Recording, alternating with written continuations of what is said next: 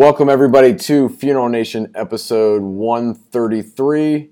I'm Ryan Thogmartin. That is Jeff, the funeral commander, Harbison. And Thanksgiving's over. Now what? Thanksgiving's over. Now we're in the full-blown holiday season, which for me it actually starts at Thanksgiving. According to Walmart and the radio stations, it starts way earlier than that. So is it customary now to say Merry Christmas and Happy Holidays? Yeah. You know, it's just, you start that about the third week of football season for college. You just carry that on, you know, forever. And that runs till Easter in some regions of our country. That's right. Lights off the porch. So let's just real quickly, we have Jamie and our crew from C&J that powers this thing. So let's go ahead and recognize them. What payment method do you prefer families use for your goods and services? Most funeral homes and cemeteries prefer cash check or credit card over life insurance as the preferred method of payment. However, families who use life insurance are able to purchase the funeral service of their choice and spend 31% more on your goods and services. By encouraging more families to pay with insurance, you can create a better experience for the family and become more profitable without increasing your call volume. The reason most firms prefer cash check or credit card over life insurance is that insurance companies are a hassle to deal with, and payment can often take weeks or months to receive. With C&J Financial, you can receive funding within 24 hours of verification of benefit, thereby eliminating the hassle, headache, and cash flow delay in processing insurance death claims. Let us show you why hundreds of funeral homes all across America choose C&J for their assignment funding needs, and why many associations, accounting firms, and industry leaders recommend C&J to their clients and members. Okay, Ryan, I went solo last week simply because we didn't really announce what was going on. And you have actually had a couple 1-2 punches. And I think, well, frankly, you agreed to talk about that a little bit. You know, it shows everybody what was going on with you during the Thanksgiving and up-to-date holiday. Yeah. My grandmother had a heart attack the Saturday before Thanksgiving. Went to the hospital, had another heart attack the next day, and then was put on in hospice and palliative care. And then on Thanksgiving, my uncle had a heart attack and passed away. And then my grandmother ended up passing this past Tuesday. So it's been a rough couple weeks for our family, but you know, this is my first experience with an immediate family member that has passed since I've been in the funeral space. So in the last 14 years, my wife's grandmother passed, and I was a part of that. But you know, from my immediate family. It's been different being on the other side of the conversation, and it's been pretty eye-opening. From going to make pre-arrangements for my grandparents about 6 months ago to then following through with hospice and palliative care, and then actually kind of finalizing the arrangements, the different emotions, you know, I'm paying attention to every little nuance of the process. You know, palliative care was fantastic. The comfort care was great. The job that hospice people do is phenomenal, and that really eases. It doesn't ease the process. I shouldn't say that, but it does make that process more comfortable from a family standpoint. So. It was really neat to be able to spend the last kind of 10 days with my grandmother. Once she was put on hospice care, she rallied for about 3 days and went from not being able to sit up and feed herself to eating, drinking, and feeding herself for about 3 days. And then once Thanksgiving hit, you know, that's when she started to go downhill. So I think she rallied really hard for Thanksgiving, and all of our family was able to make it in town to, you know, spend Thanksgiving around her hospice bed and sing hymns and do all those things. So a couple takeaways for me kind of going through this. One, my pre-need experience, making pre-arrangements with my grandfather for him and my mother. that process, if it is mapped the way it went for us, is 100% broken. You know, the 45 minutes of family questions and, you know, family tree could easily be handled prior to the family actually coming in and making the arrangement. So I have a lot to say that would take a couple, three episodes to get that out. But, you know, necessarily a good experience for you. It wasn't terrible. You know, if I knew nothing about the profession, you know, I probably wouldn't have had the expectations I had coming into it, knowing the things that are available from a personalization standpoint, knowing the companies that exist that could have made that, you know, if the funeral home used some of that technology, that would have made the process much more, I wouldn't say enjoyable, but, you know, I left the pre-arrangement like, man, this is an hour and a half that I'll never get back. And we really didn't even talk about my grandmother or my grandfather's life. It was just, you know, data gathering that was, you know, could have been handled through an email or something prior, or, you know, different software that exists. So, you know, that process is broken, I think, a lot. And, you know, as we've dealt with some of our clients and worked with some hospice and palliative care employees and professionals through a couple of different companies that we work with, I understand now why a lot of hospice professionals have a bad taste in their mouth when it comes to funeral directors. You know, my grandmother passed away at 8:08. The funeral home was called at 8:25, and we were 20 minutes from the funeral home at best, and it was almost 2.5 hours before the funeral home got there to make the removal. And when the funeral director came in, it was just no emotion, no facial expression, very monotone. Hi, I'm so-and-so with XYZ funeral home, and I'm here to take your grandmother into our care. I'm sorry for your loss. Do you have any questions? And so, you know, for me, I don't know. I was super let down at just, you know, we spent the last 10 days with people who were caring and wanted to make the process bearable and as comfortable as possible, to where, you know, even the hospital staff was in the room with us as my grandmother, you know, took her last few breaths, and they were in tears. The hospice lady was in tears. Like, it was a very emotional time, and then the funeral director walks in super, just, I hate to say it, but the stereotype of cold and stodgy was exactly what was represented when that funeral director arrived. And so that was, you know, a bummer for me. I don't know.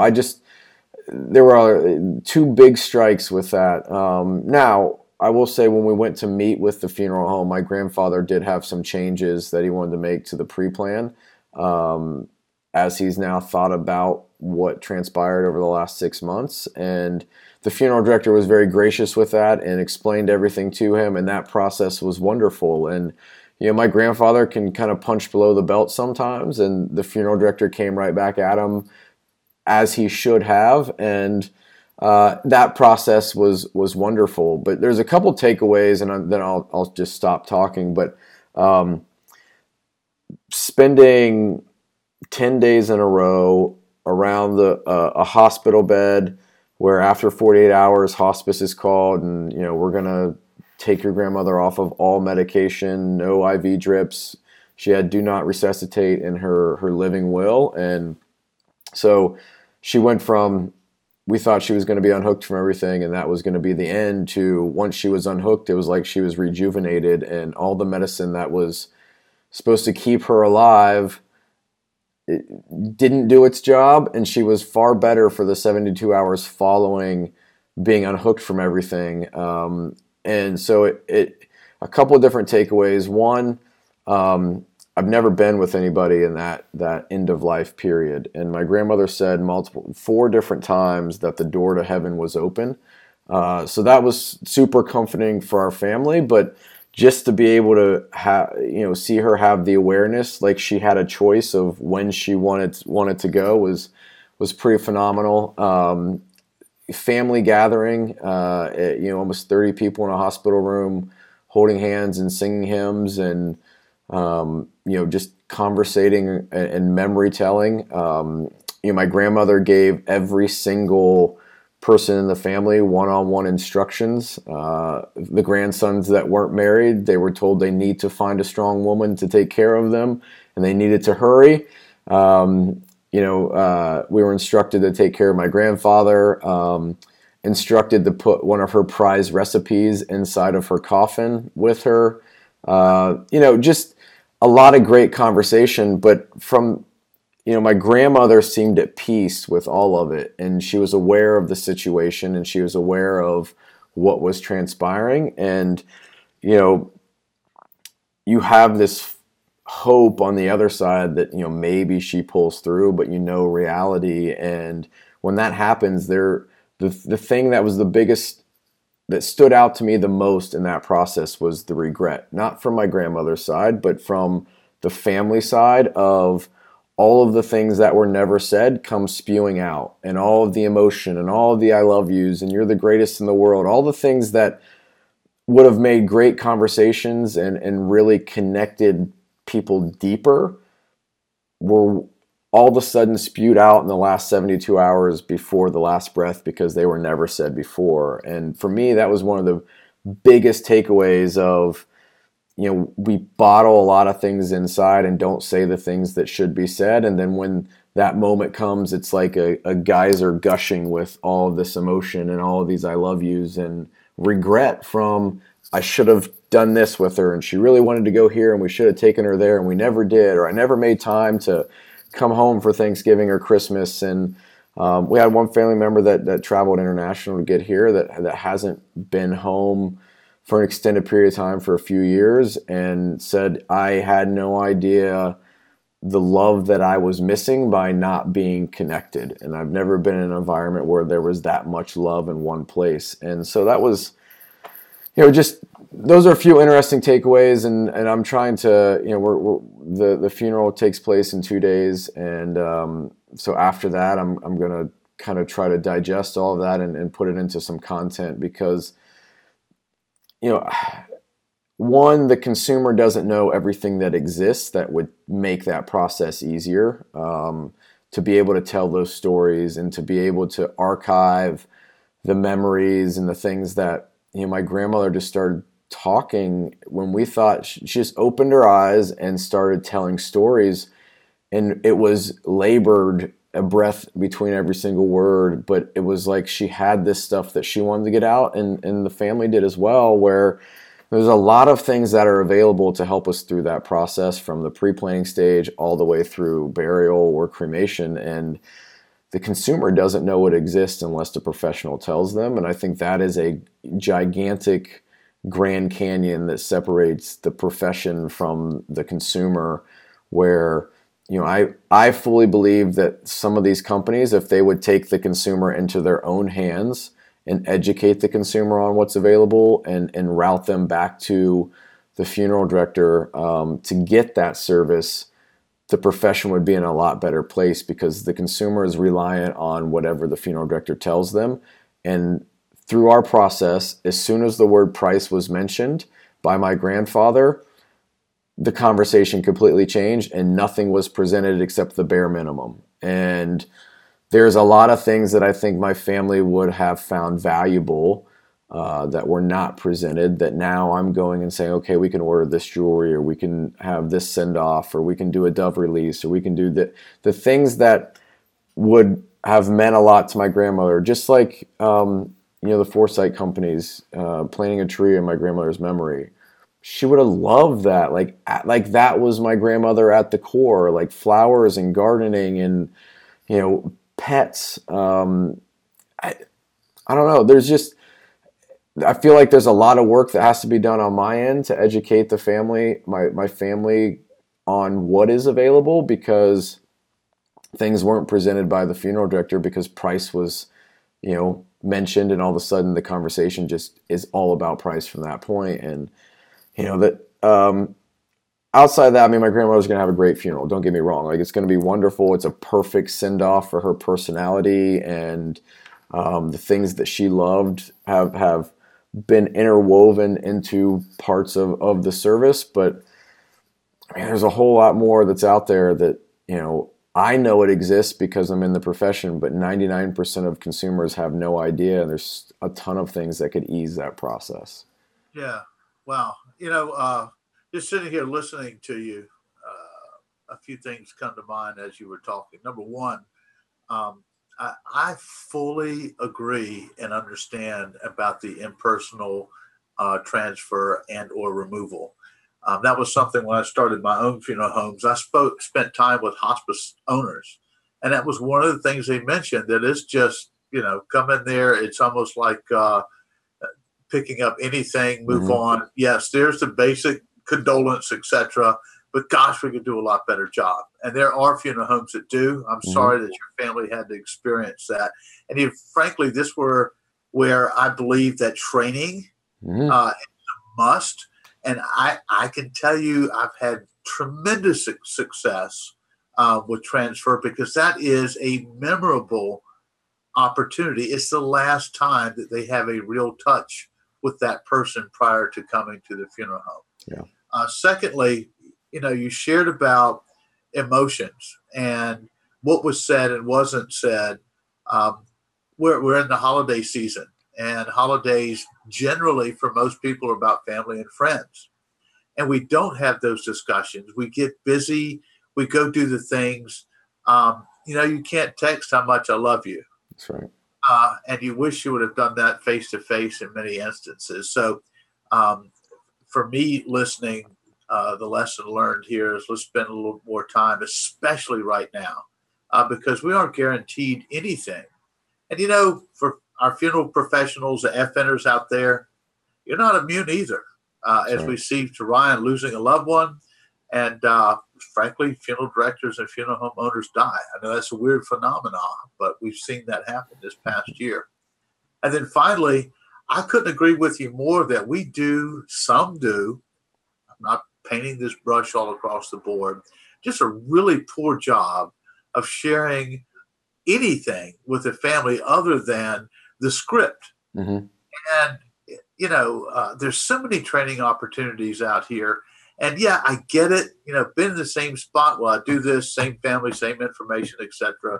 But dadgummit, folks, we're the reason that we're losing business out here, because we're not really providing value. It's not about the dollar, it's about the value.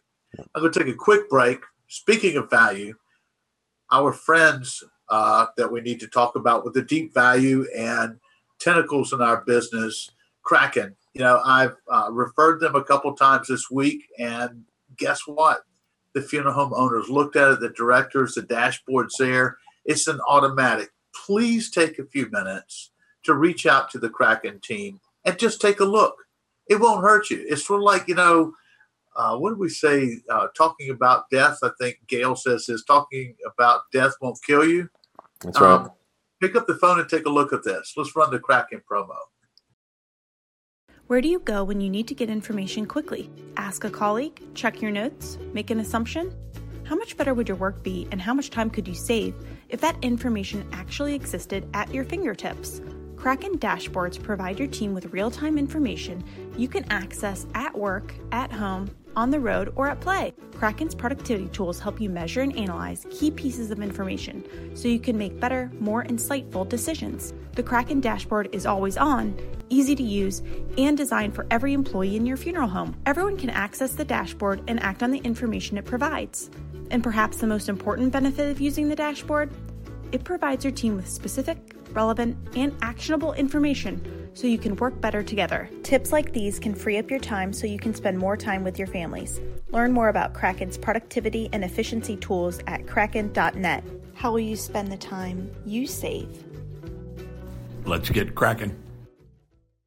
So Ryan, I think what you just shared was really heartfelt, and I'm grateful that you shared a personal experience with your family that most people don't get to hear from the other side.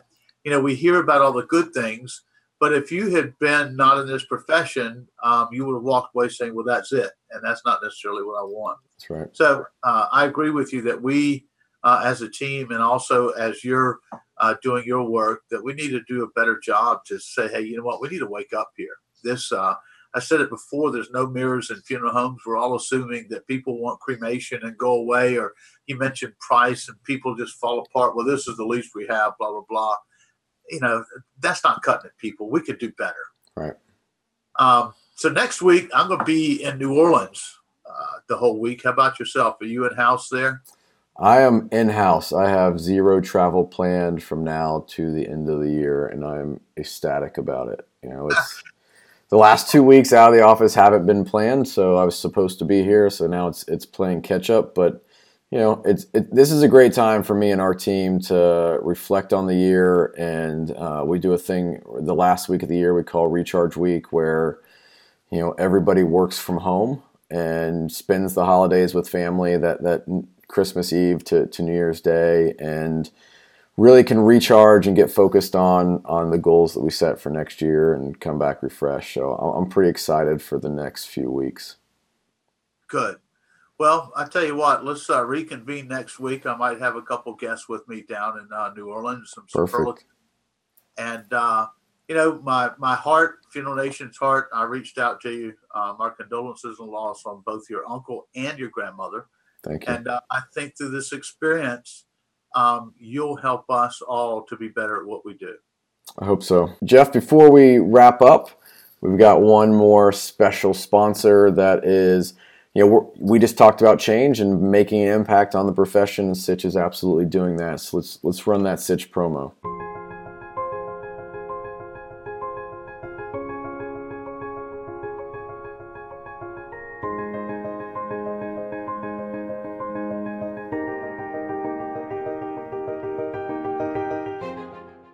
All right. Well, that'll wrap up.